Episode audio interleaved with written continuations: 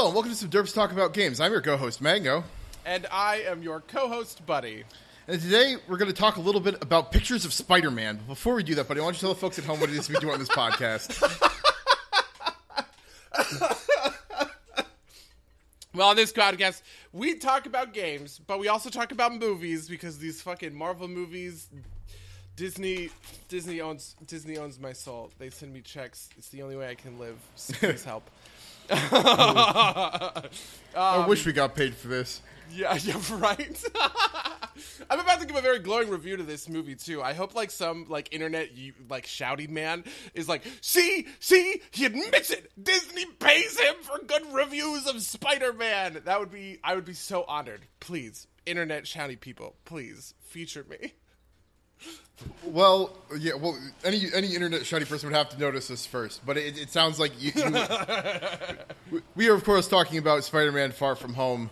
Um, uh, buddy, what were your initial impressions of the movie? You kind of gave them, but did you want to add anything?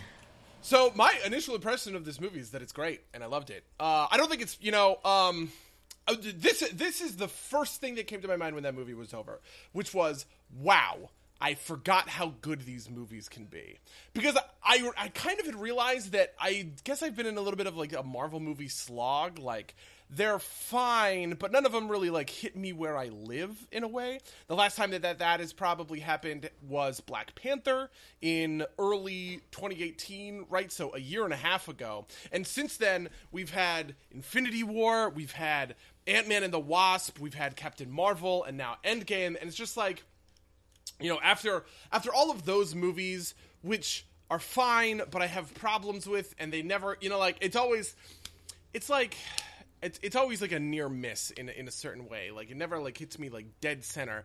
And this is a movie that really did right? Like it really hit dead center and i loved it and I was really surprised at how much I loved it because I wasn't really enthused by the marketing, but in a way, I oh, oh, like I almost kind of appreciate that Marvel sort of this. This will we'll probably end up talking about this stuff uh, later in spoilers, so I won't get I won't get too far into it. But bottom line is, this movie is great. It's not better than Spider Verse. It's probably you know qualitatively around that Spider Man two level you know, of just like an, a really amazing, a really solid movie. Obviously, it doesn't have the same kind of like innovation points, right? If we were talking about how iconic I think Spider-Man Two is, uh, but it's very good. It's very, uh, t- it's, it is so essential Spider-Man. This is such a like a purely straightforward and essential Spider-Man story, um, and all of the stuff in it just felt so true to form that I fucking loved it. I just like I would I would goo goo for Cocoa Puffs or whatever.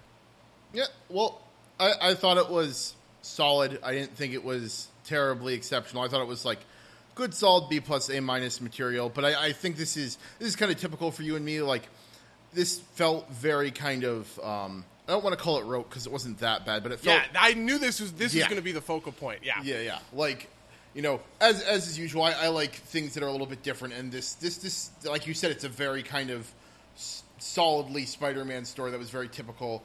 Um, also, kind of a typical coming of age story, and it was fine. I just didn't. It didn't. It didn't. Uh, it didn't light a spark in me. I guess is the best way to put it. Um, so you know, I definitely recommend seeing it, but I my socks weren't blown off by it. Okay, so we should probably head into the spoilers section. Uh, I would absolutely recommend this for people to go watch, um, especially because like appa- apparently like the summer has been kind of a drag. Like not a lot of stuff has been getting a lot of traction.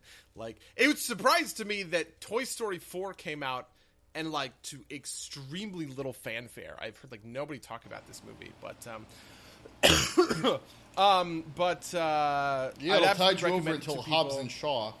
Yeah, I, I can't wait for Hobbs and Shaw.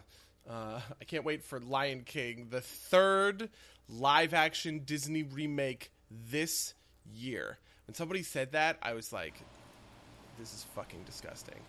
So, so, so something I am excited for halfway into August, and I just found out about it before, you know, in the previews for home or from Far From Home is uh, is Blinded by the Light. Did you see an ad for that, buddy? No, I skipped all the trailers. I was very late to the theater. Okay, it's it's a movie about um, uh, I think it's a Pakistani person in England um, coming to terms. Oh, with, the Bruce Springsteen. but it's. Bruce know exa- Springsteen, right? Yeah, I know exactly the movie we're- that you're talking about. We're, we're both Jersey boys. trailer, I don't know how important Bruce Yeah. is to you, but Bruce is very important to me, so I'm super excited to see that. Movie. You know, the funny thing is, I mean, I like I like the Bruce, but I also know how much Bruce is important to you. And sometimes, like, we had an argument recently where I just needed a quick example of something, and I used Bruce Springsteen just because I knew you liked him. So I want you to. Oh, oh, we were talking about. Yeah, we were talking about something I can't mention on the cast, but um, we were talking about it. I was like, oh, you know, like if Bruce Springsteen wants to like get up in my face about it, because for some reason I just it was the it was the easy uh, it was the easy example. But yeah, I did I did hear I've followed a little bit of this movie's uh, uh, development, and I um also I think it I think it's cool. Yeah, because it's directed by I think a Pakistani woman, an Indian woman. I'm not sure. Uh, well, I'm, I'm excited to see it regardless. But that's not the movie we're talking about right now. Uh, we're talking about Spider Man Far From Home. This is your spoiler warning. Um, if you go see the movie, um, if you haven't seen the movie already, otherwise, uh, feel free to continue lis- listen on. This is your uh, last warning. All right, so so what do you want to start out with, buddy? Okay, so so here's so here's the interesting thing that I think happened, right? You saw this movie and you it was and you predicted the like the big Marvel plot twist, right? Um and that is what made it feel rote, right? That like Mysterio wasn't a good guy. He was faking these things with sound effects and all this other, you know, with special effects and he was just trying to like make himself a hero and you could see right through the plot and everything like that. Yeah, that's but yeah. Yeah. Yeah, see, that was oddly refreshing. And this has been put into stark contrast specifically against Captain Marvel. Like, we, we, we talked a lot about this in the Captain Marvel podcast, and it kind of coalesced in the space sort of, you know, afterwards. A lot of people were like, Captain Marvel was fine, but, and then they would go into all of their problems, right? And as far as I'm concerned, all of those problems can be grouped up into one thing, which is Carol Danvers does not have a story arc. Now, there's a lot of reasons why she doesn't have a character arc. Um, and, and and people are always kind of positing, oh, well, it's because of this and that. But I think the real answer is because of the twist in the movie. The Skrulls are not bad guys, and in order to sell you on that mid-movie twist, right, you need all this extra time and real estate in terms of runtime, in terms of like minutes on the clock, to explain to the audience how what they thought they knew they were not you know they, they were not accurate about essentially. And this happens in a lot of marvel movies right? This happens in uh you know this happens in the like ragnarok where he ends up on you know like he ends up on Sakaar and like the hulk is there and they do this whole breakout sequence right? There's a couple of other like really big twists. Obviously the the snap is a good one from um, Infinity War. Endgame has the what they are calling now in this movie the blip, which is like the five year time skip to jump forward or whatever. Um, and so there's just like there's just a lot of these. You think you know that it's going to go one way, but it's going to go another. Spider-Man: Homecoming had a really good one of these, which was when it turns out that uh, the Vulture is the dad of Spider-Man's crush, right, Liz Allan. Um, this movie had the twist, but it was very easy to read, right? And I think what made it fun for me is in the same sort of re- it's it's in the same sort of realm of like Aquaman in that sense where it's like I know what's coming next. I understand the construction of this movie. Basically in the first half hour you kind of figure it out. It's not hard to see once you get like the first like interaction or two um, with all of these different with all of these different characters.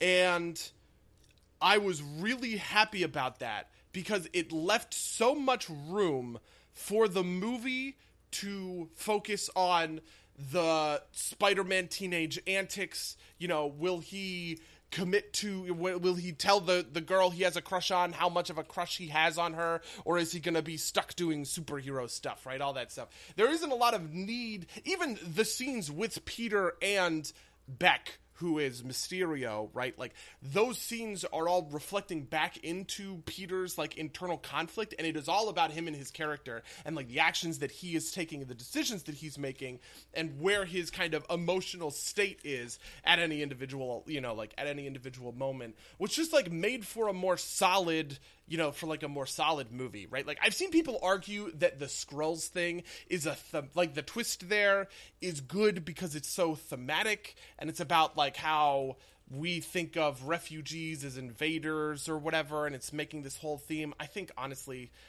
it's really tough to pull that out of that movie. I think that's thin. Um, but in this movie, it's really easy for me to argue that all of the stuff going on in the twist is actually all uh, like reflected back in Peter and and that that internal question, right? What does he want and what does he need? How does he resolve this conflict within himself? Which I thought was so good. It was so choice, and that is the thing that like really keyed me into this movie that I loved.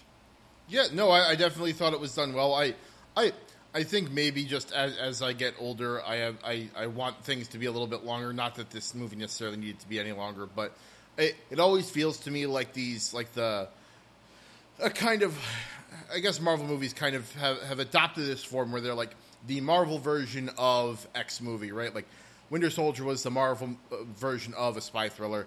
This is kind of the Marvel version of a coming of age story. That's a lot of superhero movies. It's like not unique to this one, but Yeah. like it, it it felt to me, and it's felt to me like this in, in a couple of these movies that those kind of like sec or the, those kind of like secondary frame elements are a little bit underserved.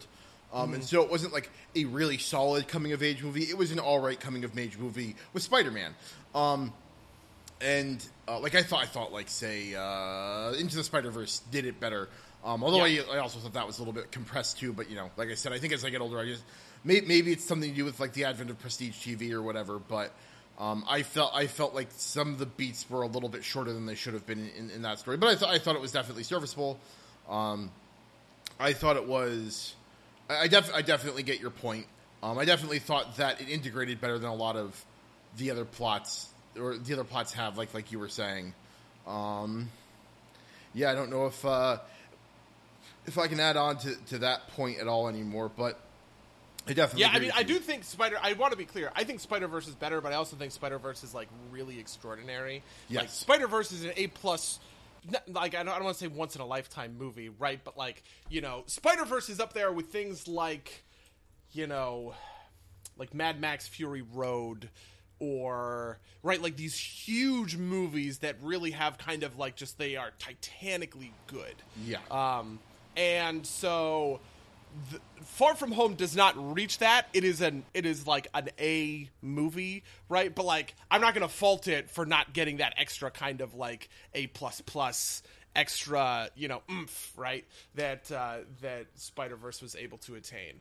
Um, I also think there was actually a funny piece of this movie that I thought was interesting, and I'm interested in your topic about or, or in your uh, thoughts on this, just because we have talked in the past about kind of like plot holes and plot logic and the way that we consider um like plot logic in some of these movies and something that had me very down on uh this film in particular is that I knew we are a film going audience that is hyper aware of plot logic, right?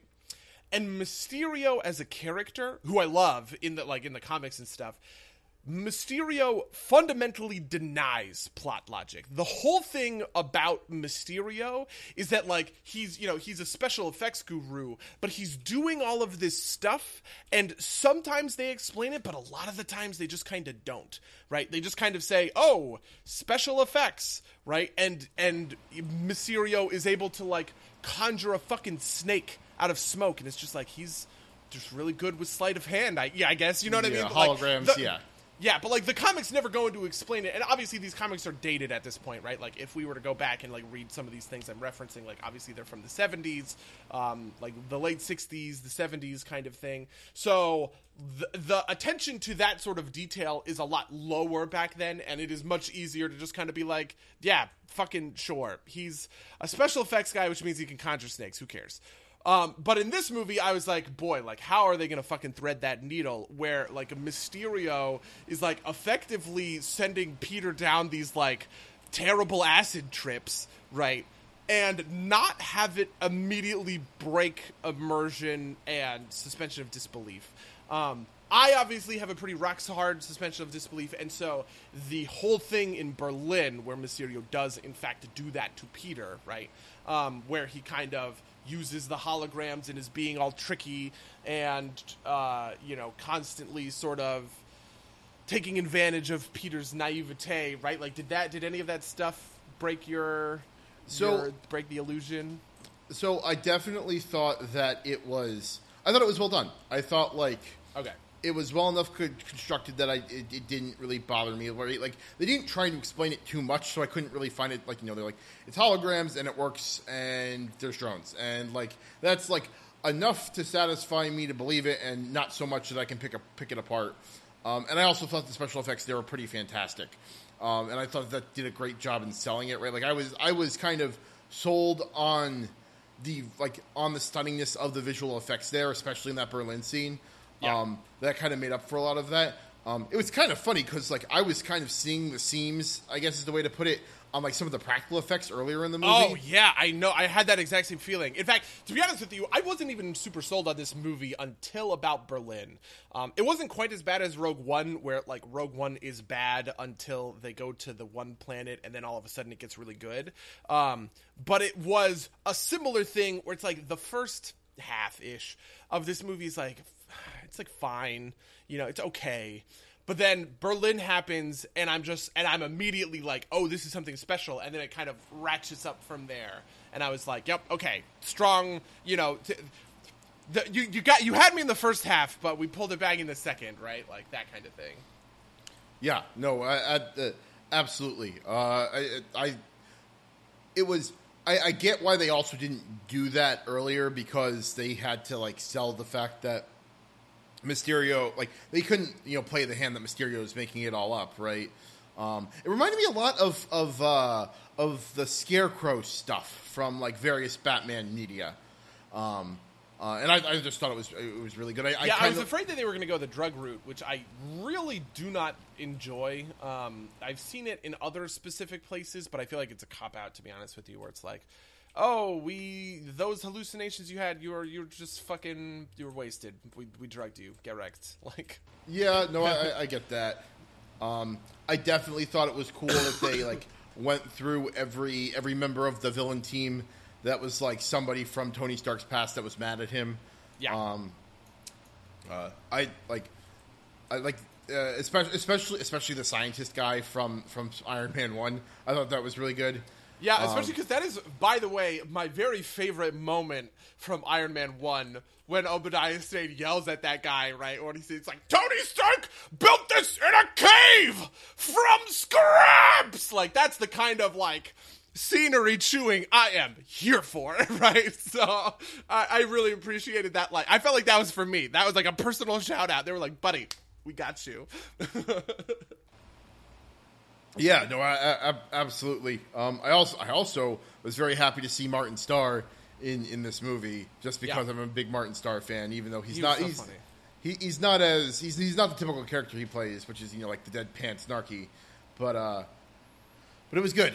Um, Yeah, I, I actually do want to take a moment and address the comedy because the comedy of this movie was great, and I don't say that often about Marvel movies. There was a little bit of like kind of the Marvel humor that really got under my skin, but for the most part, right, like the drama was dramatic and the comedy was funny, and they were partitioned in like the normal way. Um, the one part that did fucking drive me up a wall was like Nick Fury in that fucking hotel room.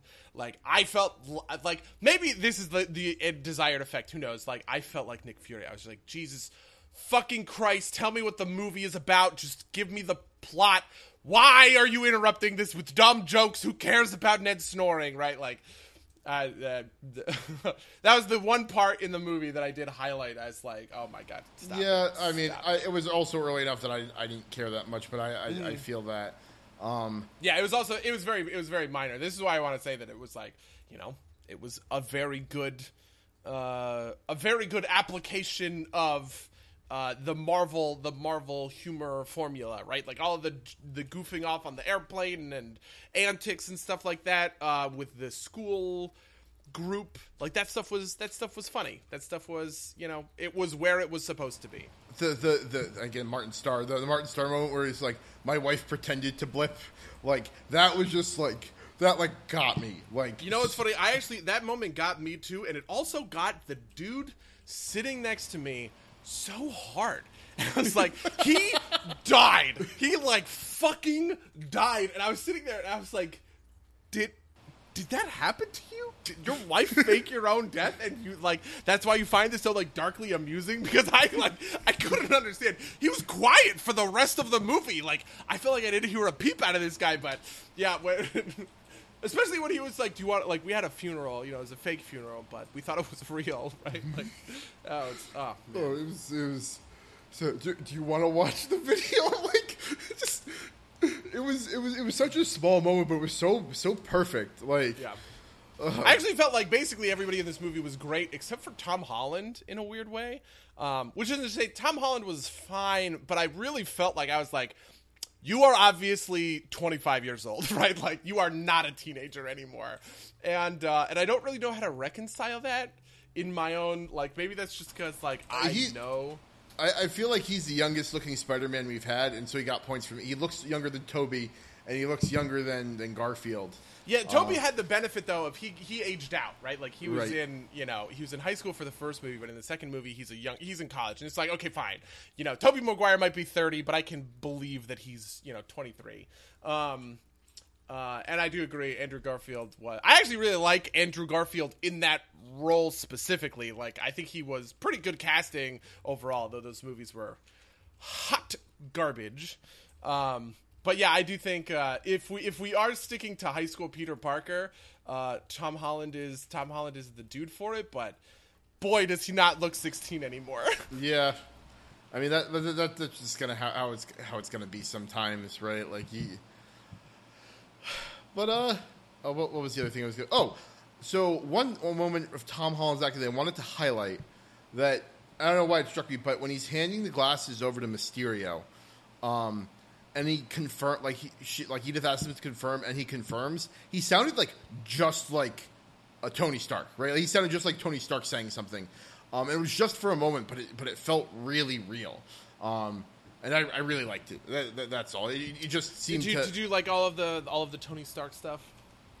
Um, so when the movie opened up and it started playing like "And I Will Always Love You" over like the opening like credit thing, I was like, "This is a little bit on the nose." And they perfectly transitioned into like this Okay, yeah. school- Can we talk about how, by the way, I was a part of like a high school cable news thing.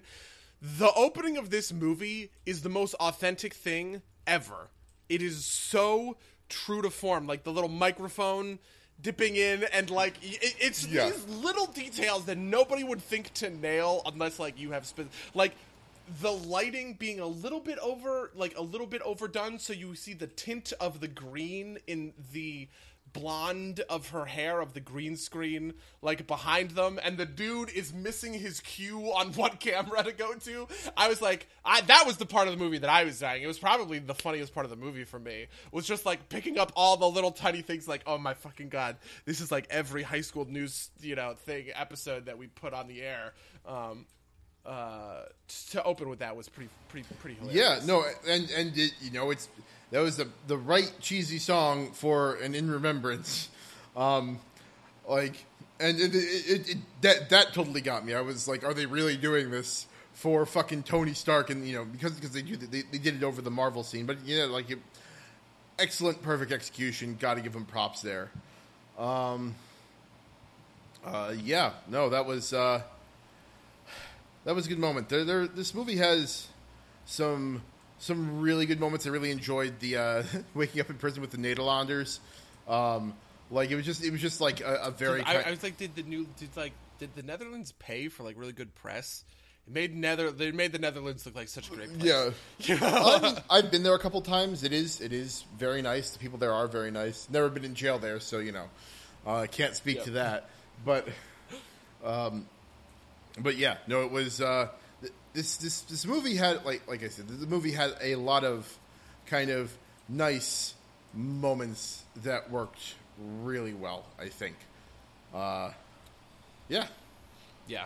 Yeah, I think the two the two highlight members of the cast that I would want to shout out are first of all Zendaya, who is also like 22 or something like that, but she really sold being a 16 year old, like an awkward like.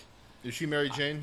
Uh, yeah, she's MJ. Yeah. Uh, and oh, it's not Mary Jane. It's MJ, right? Yeah. Oh yeah, because yeah, what didn't they establish that in the first movie that she? Yeah, yeah. It's a, it's a different name, but they but she said I go by MJ, right? Yeah. It's so dumb. Anyway, um, and uh, and then Jake Gyllenhaal, I thought was like the fucking man in this movie. Um, partially because I feel like it's a little bit of a layup to kind of like cast a, an actor like him in a part like that, which is kind of like this hamby, egotistical, almost like an entertainment industry kind of like person. Like I'm sure it was not very hard for him to to find inspiration for that kind of like. He was like half Nightcrawler in, in some of this. Yeah, not not not the character the from the movie Nightcrawler. Right, Like, right, right. Yeah, no, like that's exactly it, right? Um, and he was so great because, like, in those early fatherly scenes, I was like, oh yeah, like this dude is, he is so nice and he is so like tender or whatever. But there was always, I mean, you know, there was always that underlying thread of like, but he's fucking, you know, he's got to be lying, right? He's got to be tricking these people. Um, and then the tricking that he does do is great. Uh, part of this is just smart writing, actually. Like this is part of what makes the whole Berlin scene go so well. Like something that I, I thought of immediately as the Berlin scene was going was I was kind of like, okay, right, but this falls into the immediate trap. Why doesn't Mysterio just fucking shoot Spider Man while he's disoriented, right? He's got all these drones flying around Spider Man, and he could just pull out his gun, walk up to Spider Man, and shoot him while he's disoriented. Why doesn't he just do that? But the whole thing was a ploy to get him to reveal who else knew about the projector, right?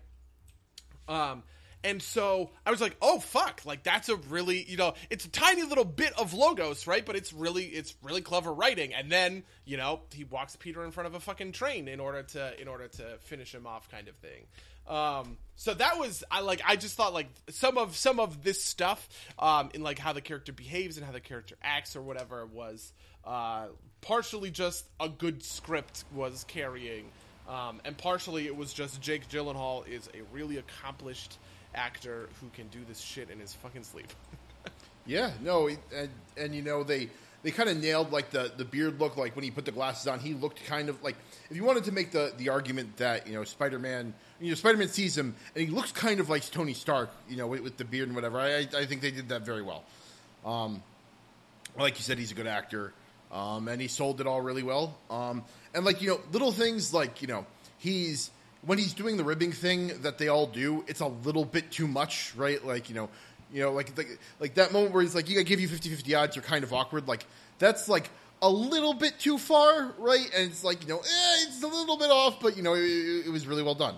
Um, and and like and I mean and this is the thing that was this is the thing that was like off about it, which is where he was like, "Go, don't don't save the world, right? Like don't be a superhero, dude. Being a superhero sucks. Go fucking like make out with MJ or whatever." Which is literally the irresponsible thing to do for the guy that is right like, you know, with great power comes great responsibility. And so like if you're listening to the words coming out of his mouth, you're like what Mysterio is obviously wrong. Spider-Man obviously needs to stop the, you know, imminent doom of the planet or whatever else.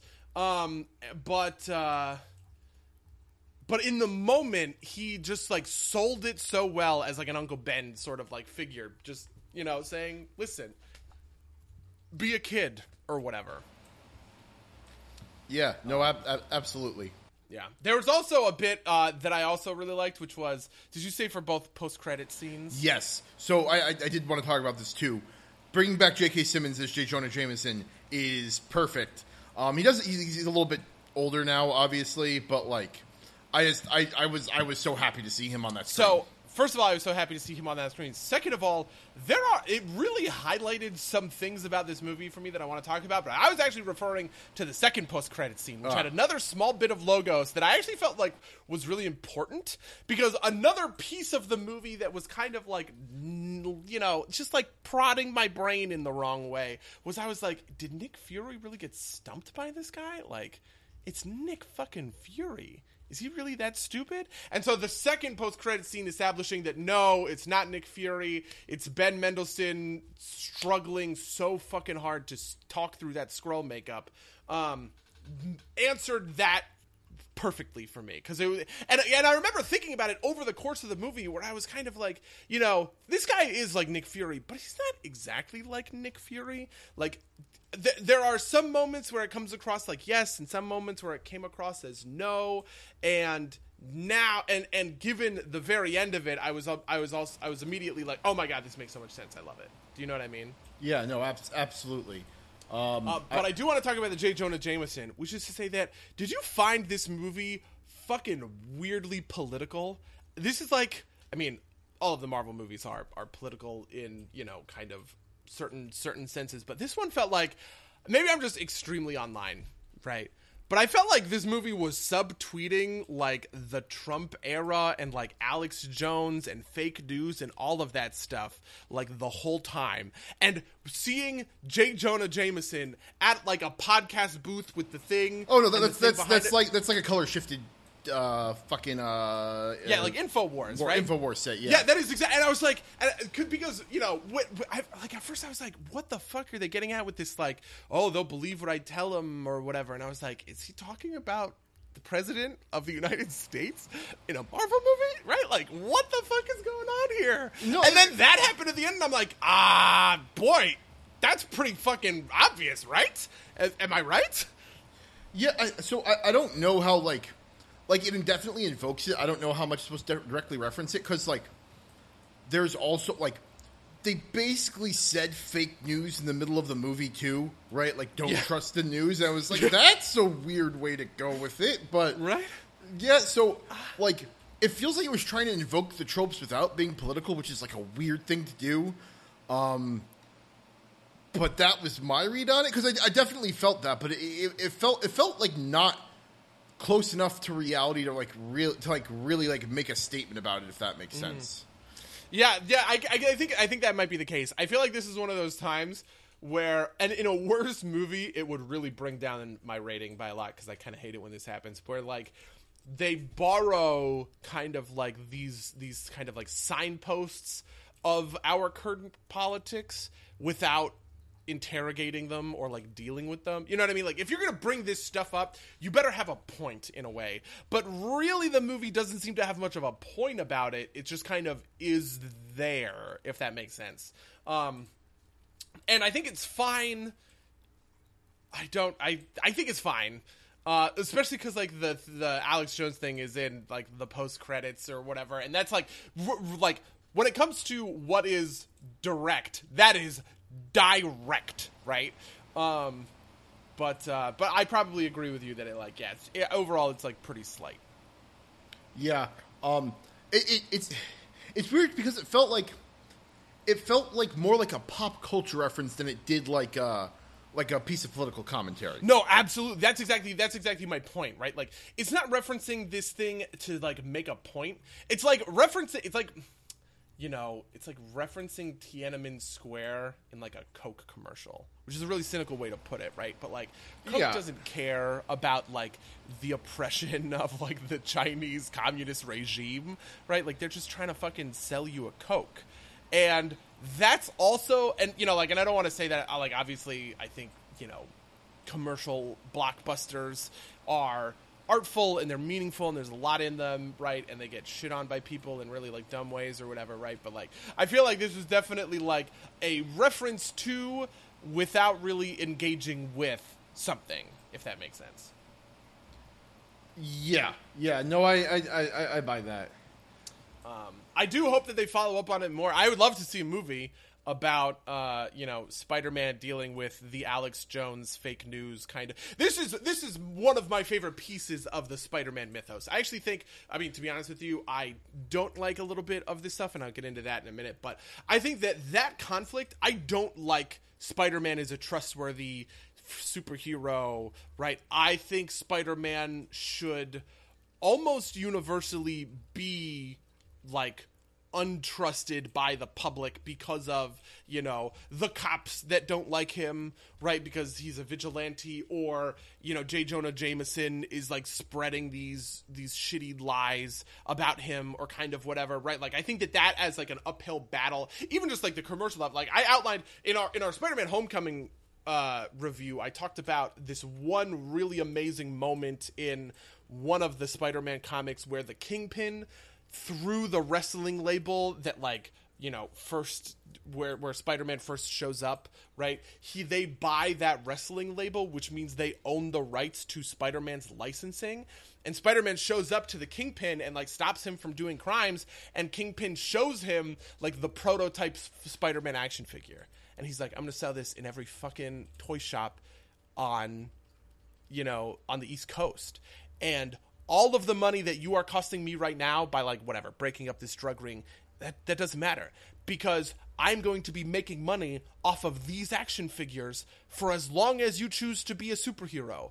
So every day that you go out and, you know, beat up bad guys and stop the city from get blowing up, that is all dollars and cents hitting my bank account. And it's this perfect like this perfect distillation of that incredibly frustrating thing about being Spider-Man, right? About having that like having that responsibility and facing these powerful foes kind of thing. And J. Jonah Jameson, all of the, you know, like all of the Alex Jones kind of stuff I feel like plays perfectly into that archetype for Spider-Man where he's trying so hard to be good and do good and the misrepresentations of people around him are like undermining him and how that and like the you know the frustration and the and the how how tough it is to be Spider-Man like really kind of comes through. But the thing that I don't like about that specific sequence is that it also pairs it with the revelation that Sp- Spider-Man is Peter Parker, which has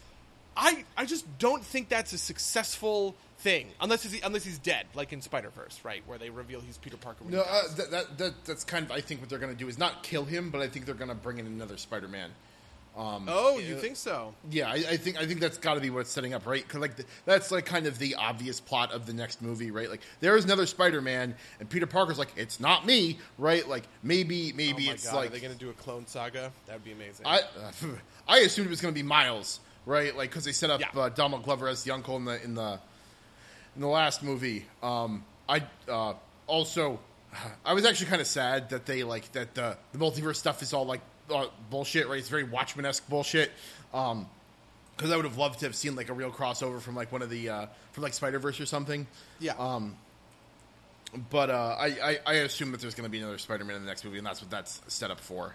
Yeah. Okay. Ma- fair enough. I the, the the other thing is that I just have absolutely no faith whatsoever in any of these post credit scenes that do big reveals like that. Like that that ca- that was one of the things that struck me about this movie. I was like, wasn't the whole post credits in this that Aunt May found out that Spider Man was was Peter Parker, and that's like a huge deal. That is a gigantic deal, and it's just completely inconsequential in terms of this movie, um, which just kind of sucks, right? Like I don't know, it, it feels like a betrayal. It feels like, you know, it feels like. It feels like pre-ordering a game based on the trailer and then the gameplay sucks kind of thing, right? Like just very much did not deliver on the thing that you very explicitly teased 2 years ago, right? Which was that there was going to be some major kerfuffle and fallout or whatever about Aunt May learning that Peter Parker is Spider Man. Um, so that's I don't know. I just find that I find that mildly, Yeah, uh, I- kind of like I- mildly frustrating. I don't think this that's a problem with this movie as much as it is with like the Marvel archetype, which seems to do this all the fucking time. It feels like every single one of these has been and like every single one of these like post credit teases kind of has been inconsequential bullshit uh, in the next movie that they are teasing, and so I'm just like, at this point, I'm bottomed out on any. I just refuse to get hype for any of that kind of. Yeah, I, I, I think part of it is that in the MCU, knowing the identity of superheroes isn't generally a big deal, and so I think, like you know, I don't think you were wrong to read it the way you did with the with Homecoming, but I think the way they meant it was like, oh, and now and now Aunt May knows too, right? Because you know, like they, they just just to establish it um, as a, as a thing that's not the biggest deal.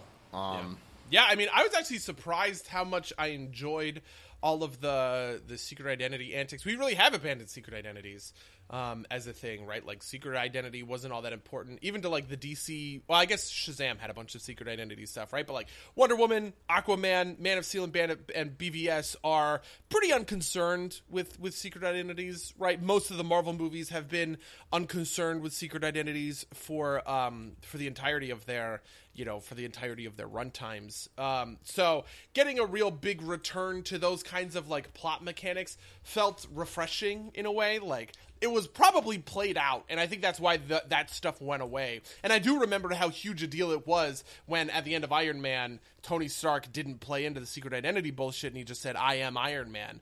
Um, because you know like this was in the air. Like the dark knight is obviously very concerned with secret identities. Um, the the original spider-man movies were all about secret identities. The daredevil movie that came out was about secret identities.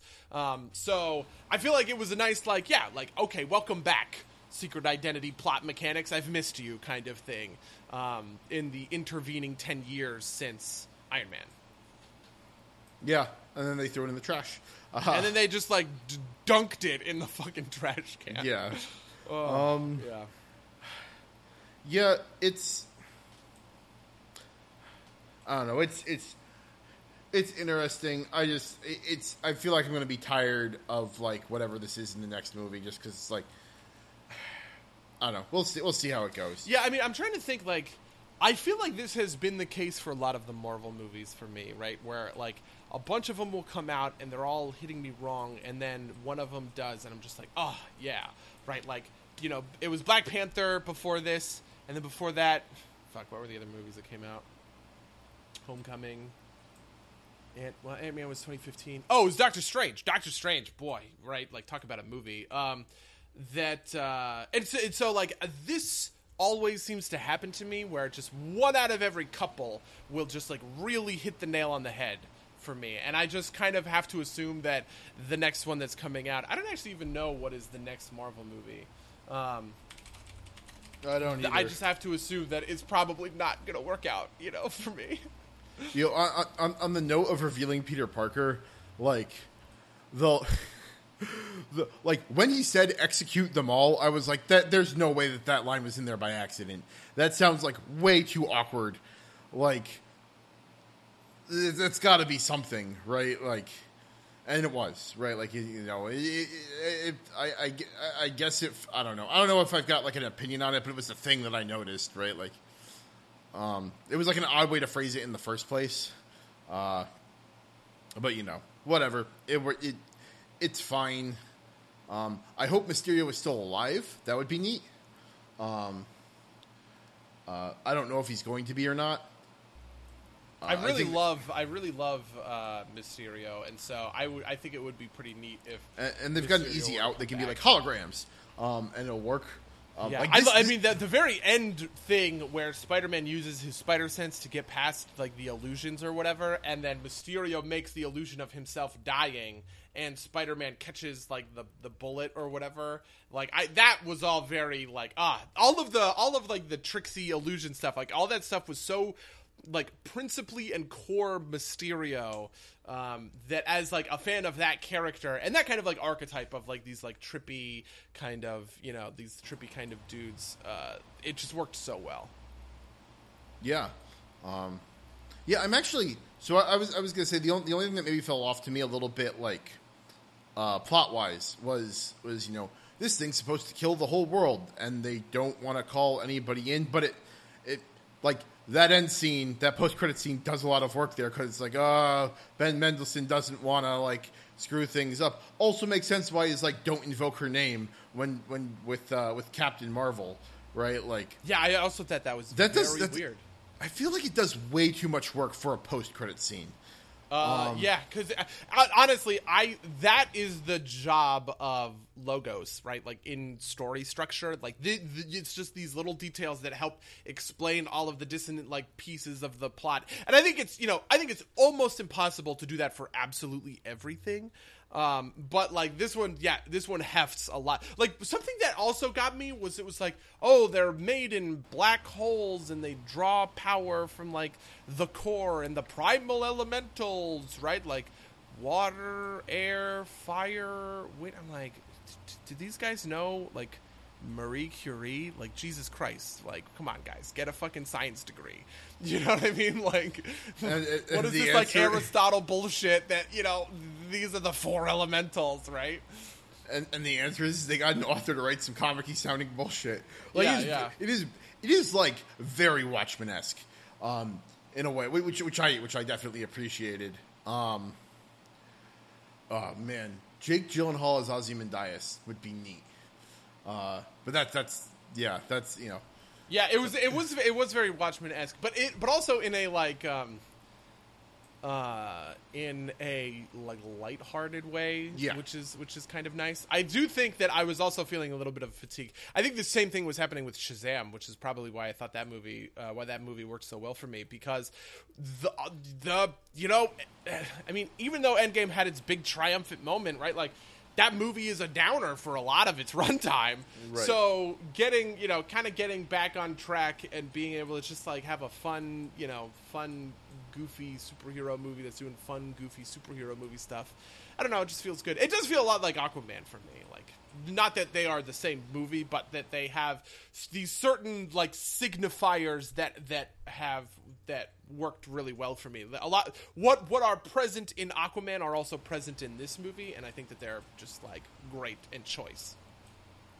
Yeah, no, I I definitely see that Aquaman comparison as as we talked about when that movie came out. I thought Aquaman was a little rote as well, so Yeah. you know my opinion remains consistent across both of them.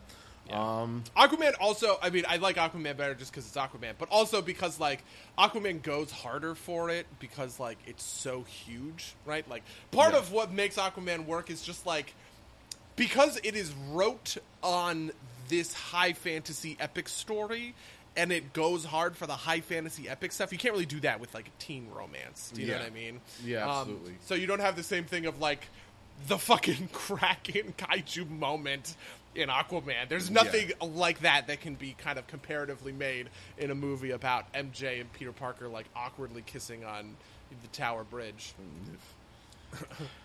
or, Though or- that awkward kiss have- moment, I do want to I do want to say that awkward kiss moment was totally fucking stolen from the Jumanji remake from last year, 2 years ago with The Rock and Kevin Hart because there is a there is a moment in that movie where two teenagers are having their first kiss, but it is The Rock and Karen Gillan as their like video game avatars having their first kiss. And it is so funny because they are so awkward.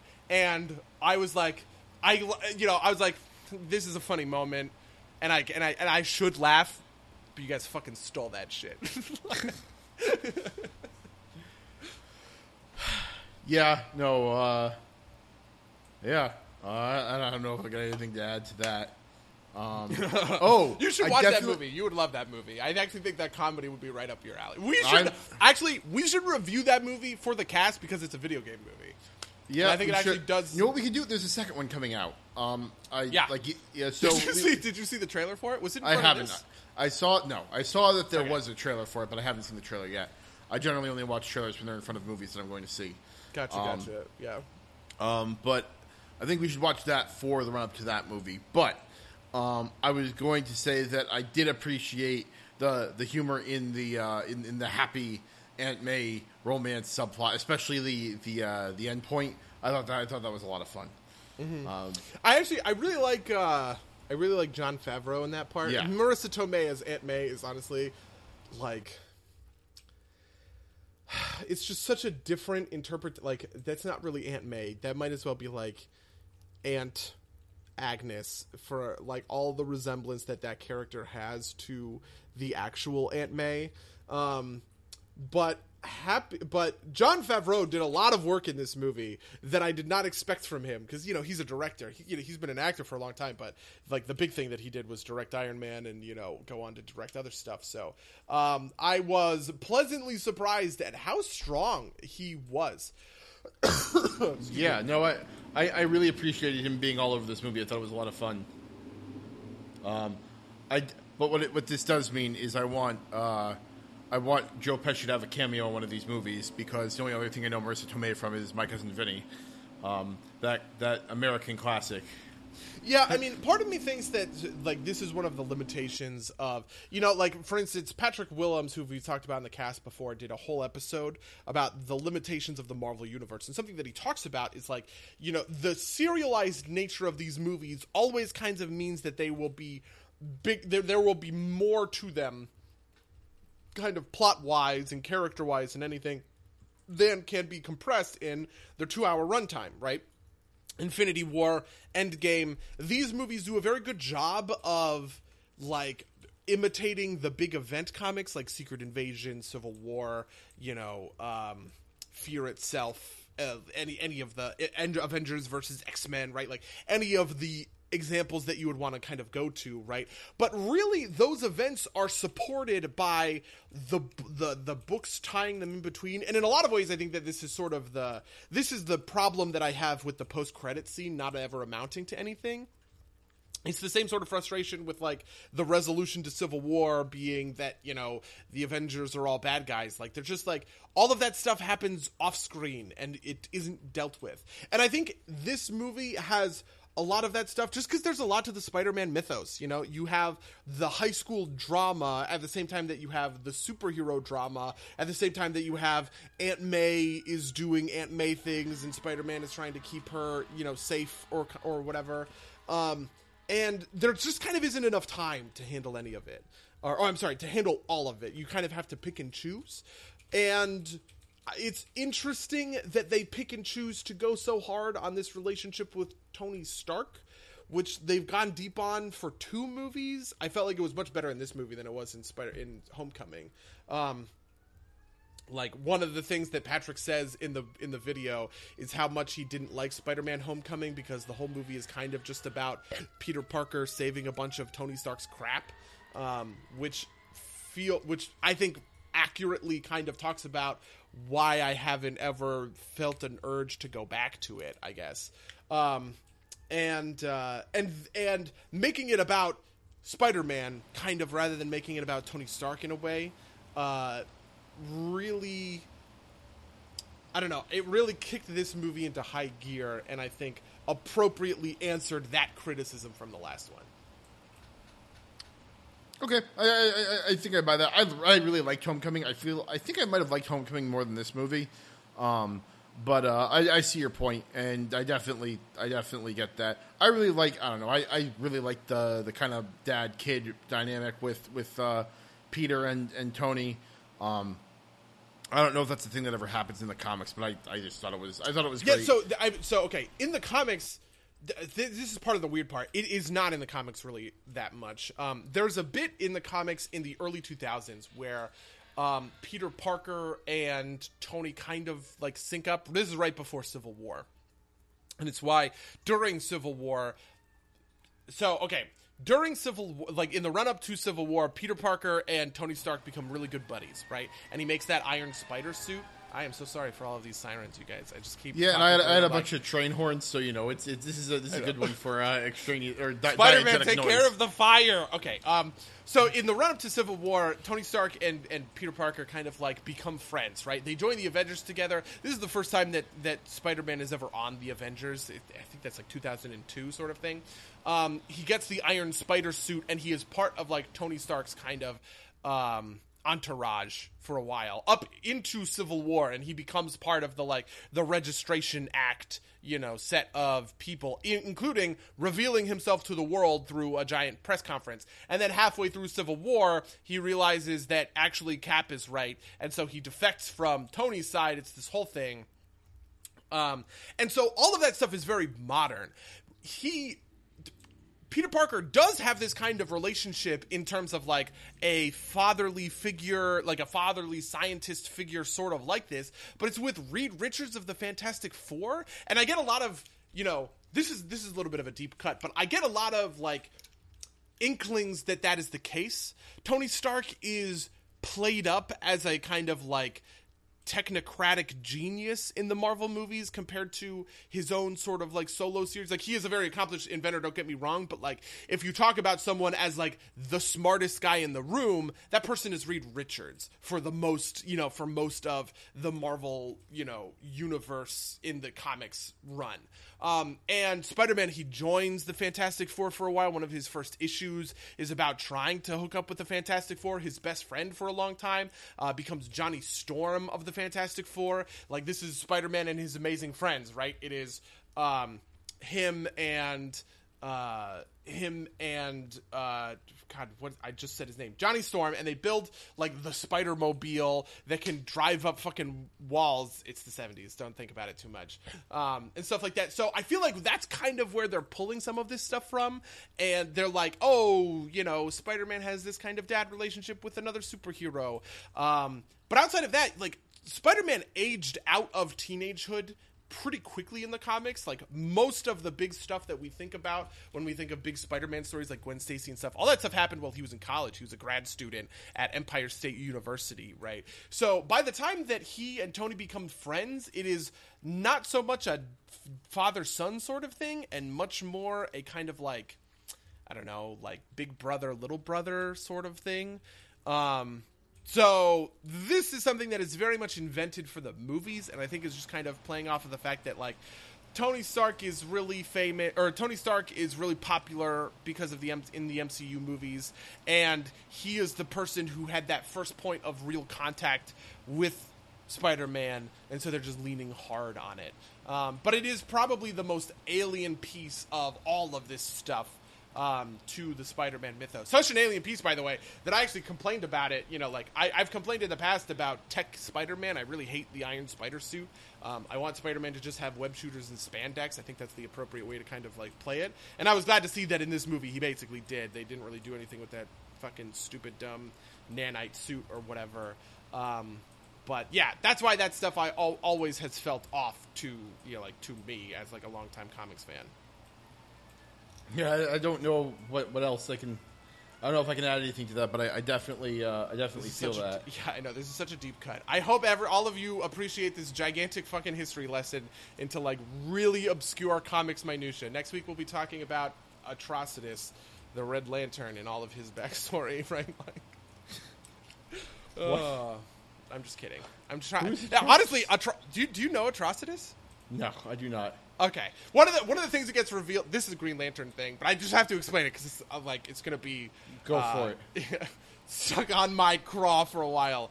Uh, one of the things that gets revealed in the Green Lantern comics is that the color green that he makes the constructs out of is like he is projecting the force of his willpower into the ring in order to make those constructs, right? And that there are other colors with other kind of emotions like willpower that that back them up, right? So blue is the emotion of hope, yellow, which Sinestro uses, is the emotion of fear, right? Orange is avarice, and red is rage. And the Red Lantern, the first guy to harness the the red ring of rage, is this guy named Atrocitus, who is honestly Atrocitus is great and he's the best, and I I I have nothing but good things to say about him. But I was just trying to find. I was trying to think of like an obscure comic book character that nobody would, you know, like that nobody would know off the top of my head. Okay. have you ever heard of like Blackest Night, the Sinestro Corps? Yeah. Okay. Like yeah. no. I, I'm, I'm I'm definitely aware of of of. Uh, of, of some of some of the Green Lantern yeah, stuff. Yeah. Um, uh, it was big for a while, and then the movie came out and kind of like pfft, the whole thing. Um, killed it. Yeah, it just kind of like killed it dead, which sucks because honestly, it is some of the best. If I can think of the very best like comic book storytelling in like the past 20 years, that saga of Green Lantern, which is hundreds of issues, but it's so good, um, is is definitely like right up there. That whole run is so solid. I've I've been rereading it on the DC Universe app, hashtag sponsored. Um, and we're not sponsored. shit. yeah, they need to pay us. I'm just fucking around. Um, no, no fucking around. But anyway, speaking of the DC Universe app and stuff that is not Spider-Man: Homecoming, how, how was your week, Mango? My my week was great. Um, what did I do this week? I uh, oh, I played a bunch of SamSho. Uh, SamSho is fucking great. I really love it. Can you, I can you explain to me SamSho? I've heard the I've heard the abbreviation, and I know that it stands for Samurai Shodown, but that's about it. Yeah, so Samurai Shodown is a fighting game. It's an old fighting game by SNK. Uh, they recently brought it back. Uh, Shodown is spelled S H O D O W N for all of you at home looking to look it up. Uh, it has been misspelled forever and it's continued to be misspelled. They released a new game, I guess, a week ago at this point. Is it Um, misspelled? No, it's just like one of those things where like they they translated it poorly out of Japanese and they never bothered okay. to fix it. So it's like Donkey Kong, Monkey Kong kind of thing. Uh, Is that, a, I, is that real? Is that an urban legend? I don't think that that's real. But okay, that's one of those things that I just said as if it was real, but I. It, but now that I said it out loud, I'm pretty sure it was fucking an urban legend, right? Like that's no, there's no way that's fucking real.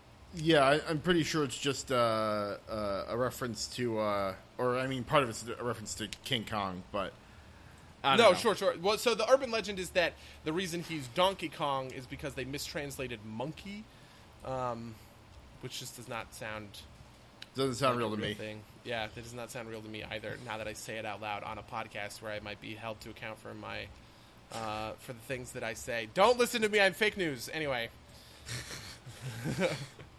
Um. Anyway, uh, uh, oh yeah. So it's it's a much slower game. It's much more. You'll hear people describe it as old school, uh, which is which is fairly appropriate. Um, basically, it's it, it's it's slower. It plays kind of like uh, it, at the risk of invoking the meme. It plays like Dark Souls. Um, Oof. It, in, in that in that it, it's like you commit hard to moves. Did if you you, that? if, fifty thousand gamers all were just like, "Yes, the Dark Souls of fighting games." Um, like I said, at, at, at the risk of invoking the meme, but it, it, it it's accurate in the it's accurate in the way that not that it's like overly hard. In fact, in terms of like technical complexity, it's probably a little bit less so than a lot of like the the bigger ones. But it's you moves are relatively slow. You commit hard to them. If you miss, you're wide open. You can get punished very easily. Um, and it's a lot about mind games. Um, I'm not very, I'm not good at like combos, um, and so this this game is very much not about combos. Combos are at like most like three or four hits. Um, this game is a lot about uh, it's kind of mind games, what's called footsies, which is kind of where you poke back and forth with your opponent, trying to gauge distance. Um, I'm playing Earthquake, which is a big dude. Um, he has really long range. Uh, people have described him as kind of like a fat Dhalsim because his range is so long. He uses uh, kusarigama, I believe is the name of the weapon, the, the, the chain scythe. Um, uh, you know, but it's got a bunch of cool characters. Um, I'm having I'm having a ton of fun with it. I feel myself really digging into it because I feel like I can comprehend what's happening. A lot of times with with fighting games is you play and you get your ass kicked and you don't know exactly why you're losing this game. Um, I feel like I exactly know why I messed up, which is kind of very much like Dark Souls. Uh, again, um, you know, you, you kind of know where you screwed up. Um, a lot of neat little mechanics, um, but none of them are like super overbearing. There's not a super high execution barrier. Um, but yeah, it's a great game. I highly recommend it for any of you with a PS4 out there. It's also out on Xbox One. Not sure if, what the online community is like there, but um, what else is there? Oh, it's coming to PC in the winter, so What would you say the the closest game, like fighting game, to it is? Like, uh, it doesn't sound like a Street Fighter, right? It Well, I mean, sound like a it- Smash. it's it's a 2D fighter. It, it, it is probably closest to Street Fighter 4 in that it's slower and a lot more defensive. Okay. Um, but uh, in terms of like other like in terms of like a game that's like a good a super good analog, I don't know if there is one. Um, maybe Divekick, just because that game is all about footsies, or like the game Footsies, which is all about footsies. Um, but uh, but yeah, um, it's a great revival. Um, also of note, uh, apparently Epic. Uh, well, so it's not confirmed that it's Epic, but they said that somebody approached them for an exclusive PC distribution deal, and apparently their response was, "Why would we go for a deal for thousands of copies when we when we're going to sell millions of copies?" and just God. that fucking brashness, it's not going to sell millions of copies, but I fucking love it. It's like Um, it's like a it's like a one liner from like an action movie, or it's like you know it's like it's like three hundred, right? Like our arrows will blot out the sun. So, yeah. In the shade, right? Like that kind of a line. basically. um, what do I want to say? Um, other than that, um, in terms of what I've been playing this week, I, I dipped my toes into Baba Is You. uh, which is a lot of fun.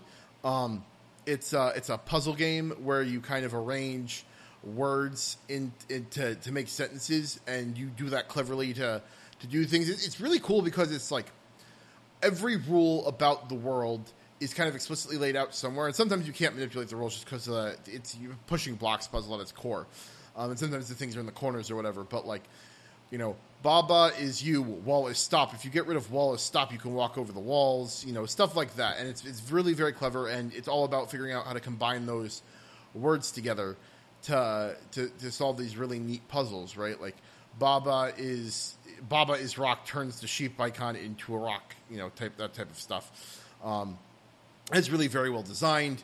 Um, it's got an undo button, which is kind of crucial because if you if you move, if the the core is always Baba is you. Sometimes it's like a different object, but Baba is you. If you push that you out of the way, nothing is you, and you can't do anything. So the, the ability to undo without having to restart is kind of is, is super clutch. But it's it's really well designed, really hard brain teasers. I'm really enjoying it. Um, other than that, I've been playing some Final Fantasy 14, still in Oh, the boy. Realm Reborn content. So, um, not much to say about the new expansion other than it was a very smooth launch, which is very, very surprising. Yeah, I have heard that. Uh, I have heard that, which is surprising, um, given the given the track record of Final Fantasy XIV launch. Given the track record of every single MMO launch ever. yeah, right? that's Like, fair. Yeah, honestly, like that's not something that Square Enix owns. I think that's just natural for the genre. Maybe we have finally gotten to a point where we understand how to accurately predict how many players are gonna like, you know, get on the servers day one and everything. Yeah. Um, uh, but yeah, have I been doing anything else that I can talk about in here? Um, not really that I, I, I have mentioned before. What, what about you, buddy? What have you been up to?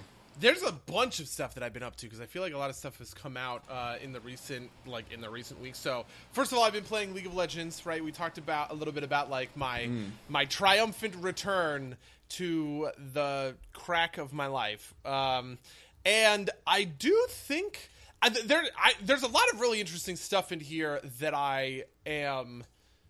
Like I kind of want to talk about, but it's also like tough to talk about in a certain sense.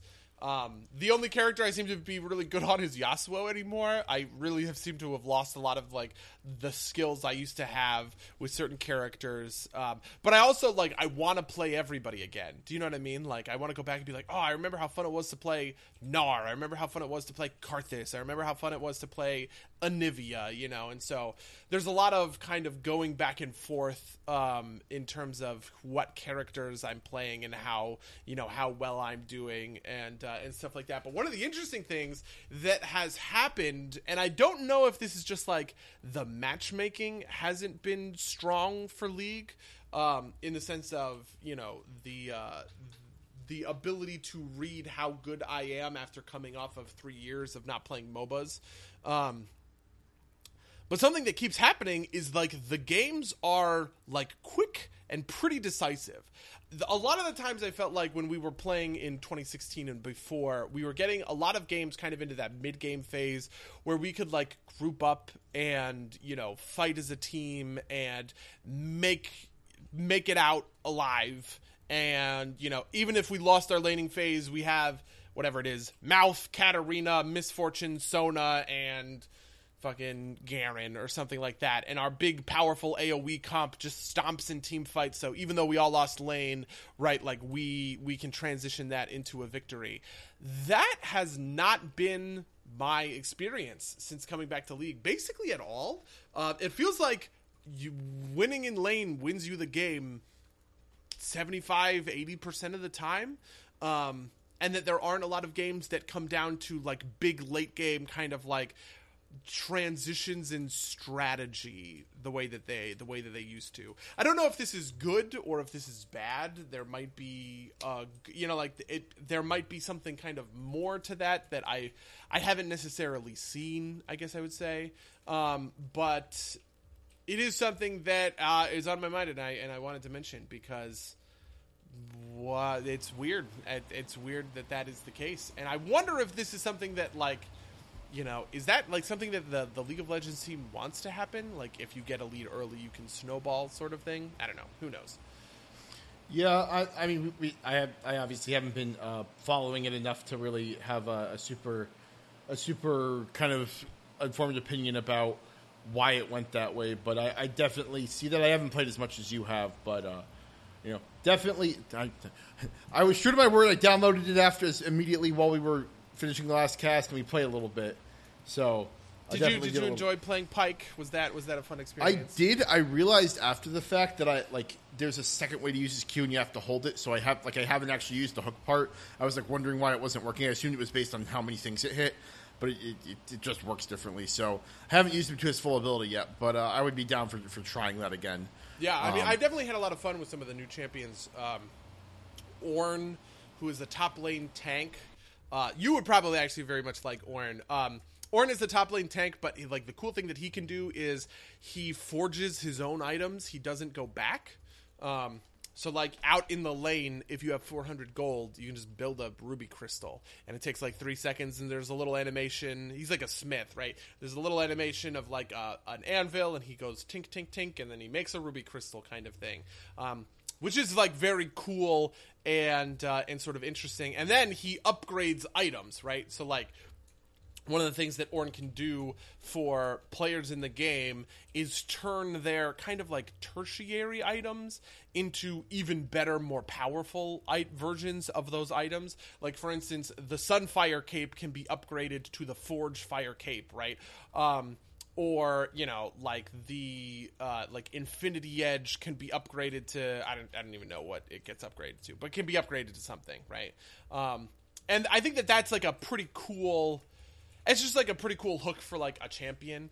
Um, I haven't played all of the new champions, even though I have money and I could, if I wanted to, you know, like buy a bunch of them uh, or whatever. But you know, it's been fun returning to League of Legends. Um, I definitely have been taking it easy, which I think is the appropriate way to uh, the appropriate way to to approach it. I guess. Uh, the yeah. other thing that I wanted to talk about League of Legends related is team fight tactics, which is their entry into the they're called auto battlers, which I think is a really bad name, but like auto chess, right? Uh, team fight tactics is all about you know you create a team of champions and they might have certain synergies right? Like if you get two glacials on your team they have a chance to stun on hit or something. Um, or if you get six demons they might do mana burn or something like that. But you don't actually physically play them. You just kind of put them on the field and they automatically fight each other and you just kind of have to like hope that they that they work.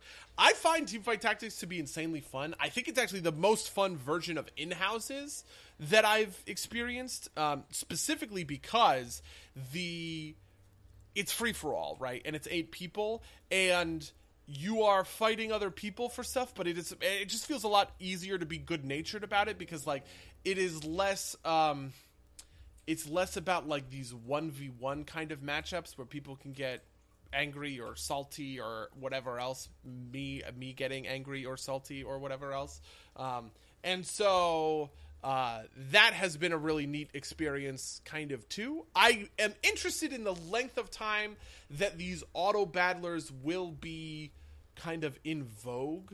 Um, I'm seeing a lot of people, you know, Disguised Toast, who is a, a, really famous Hearthstone streamer, more than a million followers on Twitch, has basically transitioned to be a teamfight tactics streamer um, since the game mode has come out and that's cool. Uh, obviously, like you know, I wish him, I wish him all the success in the world. Uh, but it is something that I am, I like. I wonder if the game is kind of like deep enough to sort of support that level of uh, investment from folks. Yeah, no, I definitely agree with you. I definitely think that we're gonna that that it'll hit a point where like the luck element is a little bit too much for some people. Um, yeah, that's although, something that's really on my mind uh, a lot of these people are coming in from Hearthstone, and obviously Hearthstone is something that like you know Hearthstone is something where people complain about our RNG all the time, and I do sort of wonder because there's a lot of RNG elements in uh, Teamfight Tactics and in auto chess games in general. And I wonder if that will become a, like a point of frustration eventually for these same folks, right? Like, are we just in a honeymoon period, or will you know, like, will it be um, I don't know. Will it will it be worse? One of the things that I do like about Teamfight Tactics and the auto the auto battlers in general is the is the draft element of them, which is something that I feel like has been missing from some of these. Like there isn't an uh, there isn't a draft format, for instance, uh, when it comes to Hearthstone, but like the ability to look at what other people are drafting, and you're all drafting from the same pool, right?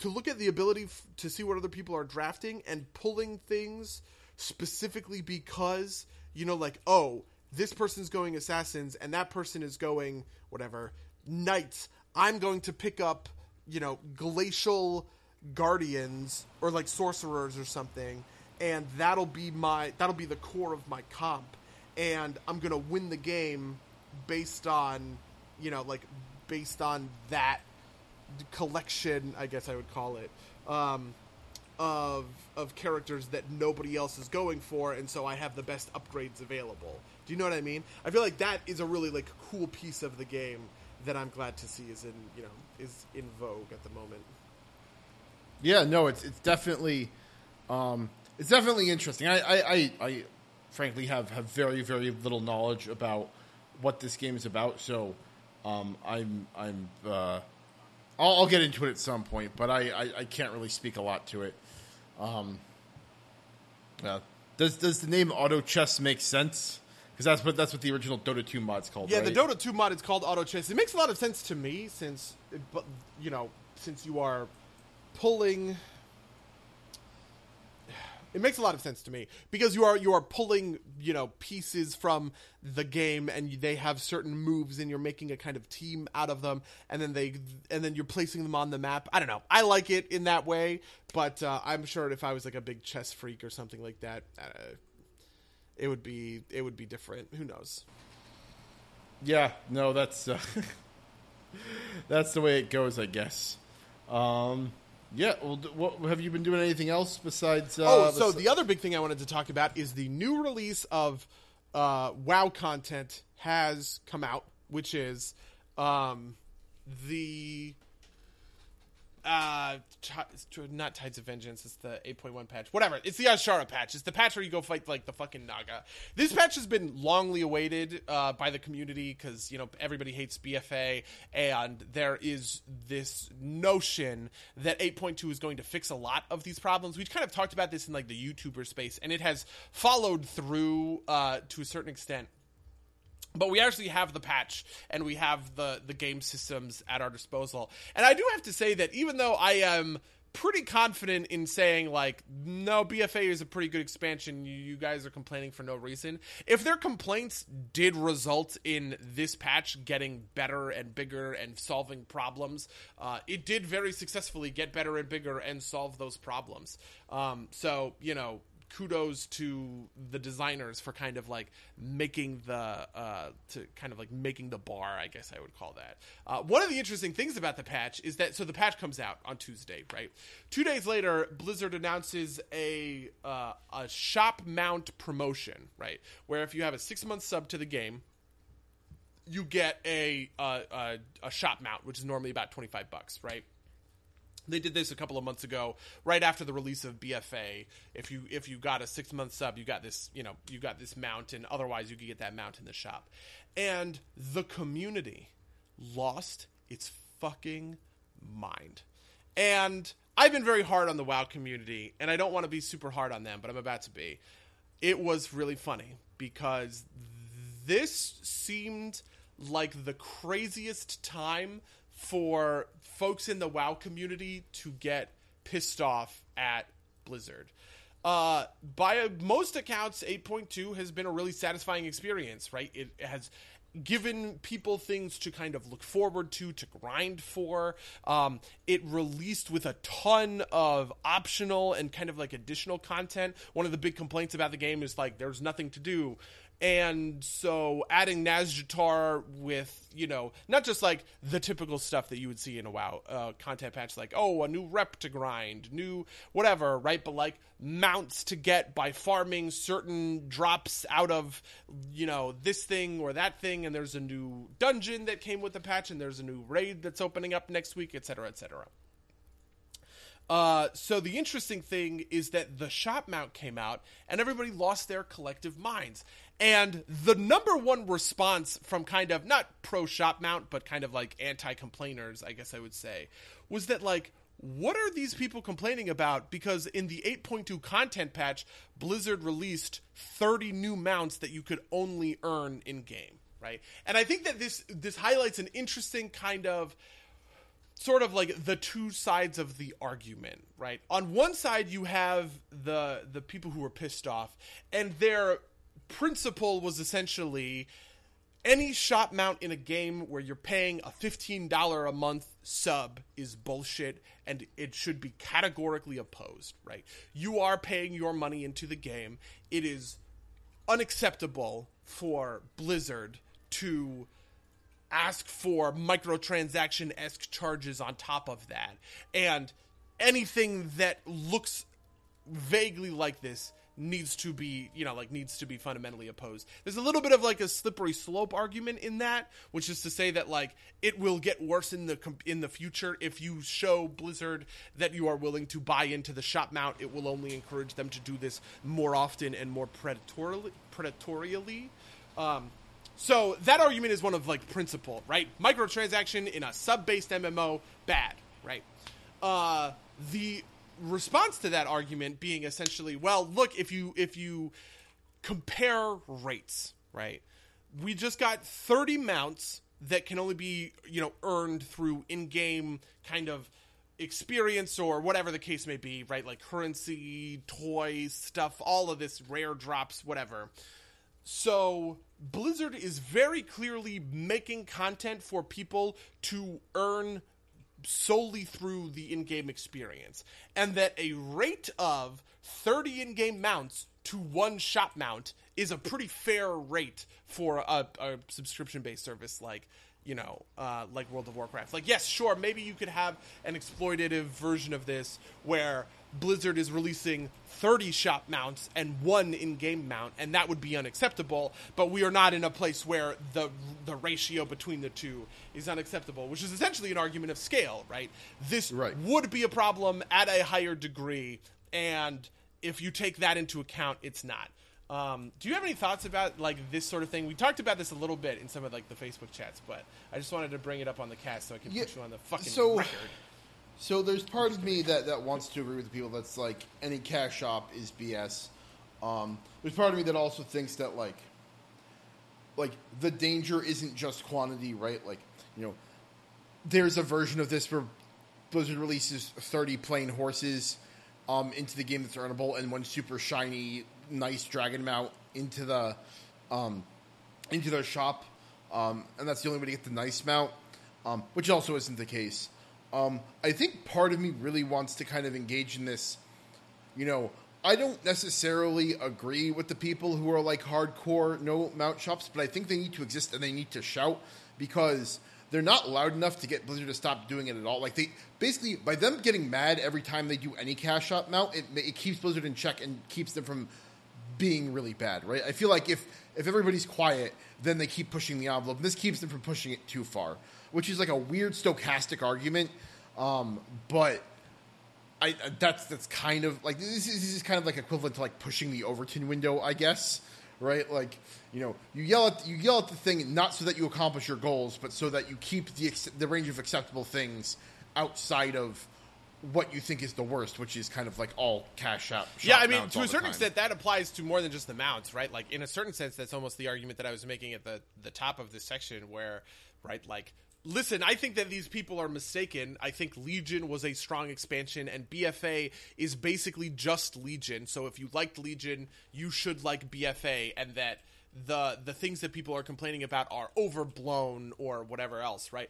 But like it's pretty tough to say that like correlation doesn't equal causation when after everybody gets really fucking pissed at Blizzard for fucking up the launch in the first content patch of BFA, right? They come out with a content patch that is really strong and good, right? I would say that a lot of those people were kind of down on the 8.0 and 8.1 content and that the stuff that they're talking about when they talk about coming back to the game in 8.2 it's kind of been around for a while. Like you know, like there's been stuff to do in this game this whole fucking time. You've just been kind of lame and idiotic about it, right? Which is a tough thing to say, but kind of like whatever, right? But there is a measurable impact, which is if we got the best content patch ever, maybe I shouldn't be so hard on the malcontents because the malcontents gave us the best com- content patch ever, kind of thing. Um, Uh, well, I, I think on the other side of that, you need you need you and the apologists to keep doing what you're doing. That way, they don't push the window too far. Yeah, Right? yeah, maybe that's true. Because I also like- I, I do feel that side of things. Um, you know, because I've seen you know I've seen people tweet out about like the demoralization that comes with working on a team that's getting like harangued or whatever. Right? Like this is something that oh. Uh, a Warcraft dev, maybe a Hearthstone dev tweeted this out. I think it was a Hearthstone dev last year, and they they tweeted this out. They're just like, "How like do you think that we're gonna put in our best every day when we show up to work when like we all know that you hate us?" Kind of thing.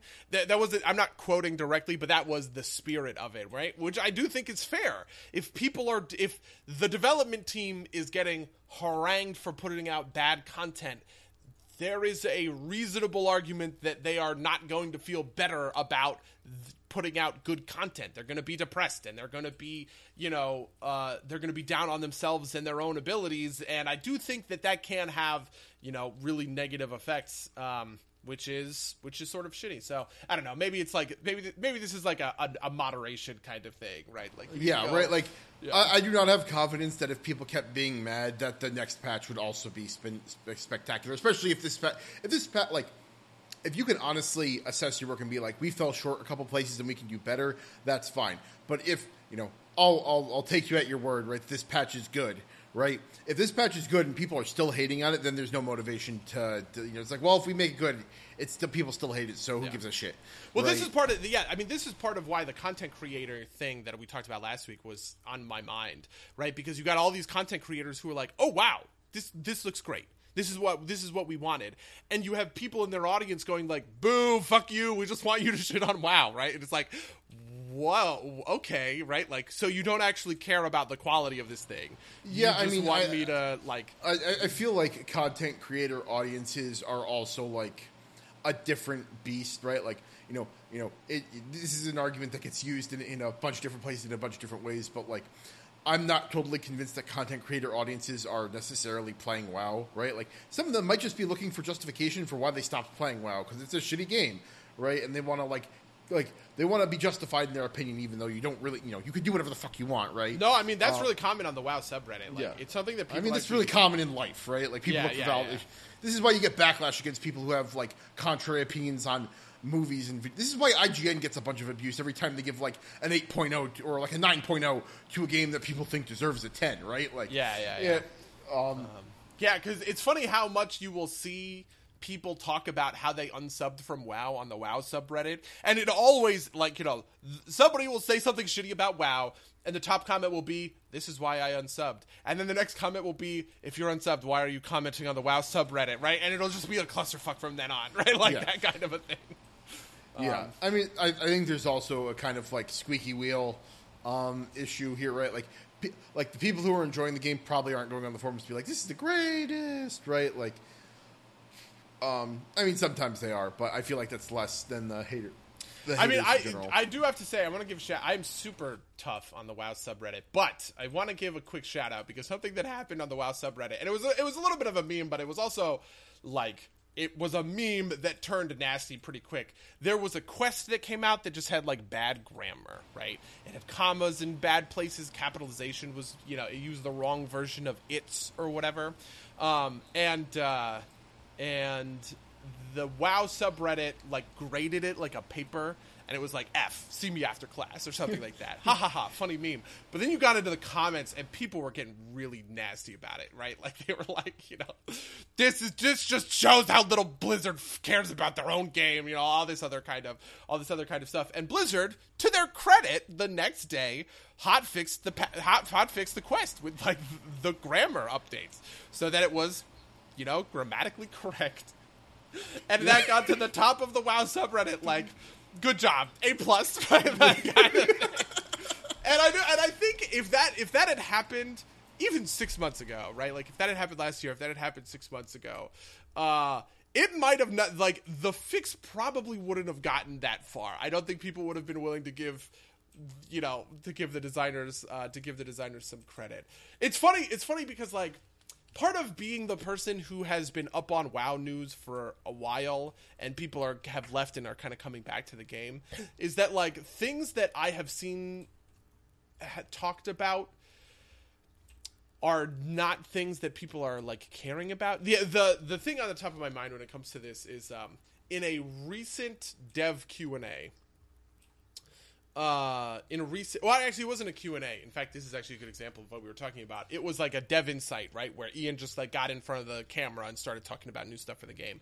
And one of the things he said he was like we went a little bit too far in pruning abilities down and so we want to bring abilities and class identity back for people or whatever. And this is actually something that ian has talked about a bunch of times over the course of bfa's lifetime but for some reason that was a huge moment for people where they were like blizzard finally admits they fucked up with pruning. And it's just like, if you had been paying attention, right? Like, if you had been around, you would know that, like, this has been on Blizzard's mind for a long time. I mean, it was on Blizzard's mind going from Legion into BFA, right? It's why we got Battle Shout and Power Word Fortitude and Arcane Intellect back. Um, so it's that's you know it's that's part of like the tough the tough aspect to all of this is like the misinformation that comes from people very legitimately, right? Like I would never tell someone who isn't enjoying the game to be sub to it, right? But like the opinions that that person has are also less informed, but like they are just as vocal about them. And so that's kind of like a tough needle to thread. Yeah, no, I. that's that. That's the way it goes, right? Like you, you can't you can't do any. Uh, But I will say something that I do think is a very good example of what you what you've been talking about is that WoW has stopped doing Q and A's. I don't think that they're doing any more dev stream Q and A's. It is because people just shat on the Q and A's the whole time. Because pe- the, the the common thing about the Q and A's is that Ion only ever takes softball questions. And he never answers the question the community really wants to answer, which sometimes I think is true, um, in the sense that like th- there would be big controversies or big pieces of feedback and he would be mum on that kind of stuff. Um, uh, but a lot of the time i think is false just because i don't think he really takes softball questions. And i think he has you know sometimes he has bad answers sometimes he has good answers kind of thing right? But i think that those dev q and a's just got, got so much backlash that they just don't do them anymore right? They'll put out a video before the new patch it's like hey listen this is all the new shit that's coming in the new patch. But we used to be able to look you know once every two weeks Lore would sit down with Ion and they would talk about what's coming, you know, like what's coming next, next, what's being worked on, etc. Um, and that's gone away, and I feel like it's gone away because people are shitty naysayers. I guess is that what I'm saying? That's what I'm saying. I'm sorry, people who hate WoW. I hope you still love me even after I just like drag you for 20 minutes on my podcast that no one listens to. no, well, what are you gonna do? What are you gonna do? That's it. I'm done. Yeah. Uh, what else? Is there anything else we wanted to talk about? I don't. I don't think so. Uh, yeah, uh, that's that's it for this week, I guess. Um, if you'd like to write in and tell us what you think about World of Warcraft or Spider-Man: Far From Home or any of the other things we talked about on this podcast, or send us pictures of Spider-Man, uh, you can email us at podcast at somederpsplaygames.com or somederpsplaygames at gmail.com. You can watch us at twitch.tv slash somederpsplaygames. Maybe we'll stream some League of Legends at some point. Um, uh, I think that's oh, rate us and review us on iTunes, please, or wherever podcasts are. Um, SoundCloud. Send in your questions. This is episode 193. We Shit. need questions for episode We do need 200. questions for two, episode 200. Please send us questions. We will answer Send- anything. yes. If you, if, for those of you who do not know, in, uh, for episode 100, we spent five hours answering questions. it was amazing. and yeah, and I can't say that I want to repeat it, but I'm willing to. Um, so, so send in your questions. Um, buddy, did you have something you want to promote? I think you did this week, right? I do have something that I want to promote, uh, which is that in two weeks, a little bit more than that, on Thursday, July 18th, I will be streaming a new puzzle game that is coming out It is called Etherborn. I have never seen Etherborn before. It's being developed by a friend of the my current job's studio. Uh, so I'll be streaming that for several hours. Uh, I'll be streaming at twitch.tv slash Akupara Games. That is A K U P A R A Games. So that's the thing I want to plug. I'm very excited. I hope you all come make fun of me as I completely do not understand how to get the obvious solutions to these puzzles. Yeah, if, if, if I remember, I'll set I'll set the uh, our Twitch to, to host it because why not? Sounds good. Uh, for all for all the people who watch Cinders play games Twitch. Yeah, um, um, uh, Honestly, I, okay. I probably should stream to some Derps play games just to get my stream setup correct. So, hypothetically, in the next two weeks, I'll stream to some Derps play games. I'll make Yeah. that commitment. Um, I think I think yours and uh, Arahe, or your your wife's stream, are both auto hosted by Cinders play games. So, Beautiful. uh, uh, so you know, do do whatever you need. Um, uh, I guess that's it then. Uh, until next time, dear listeners. Until next time, loyal listeners.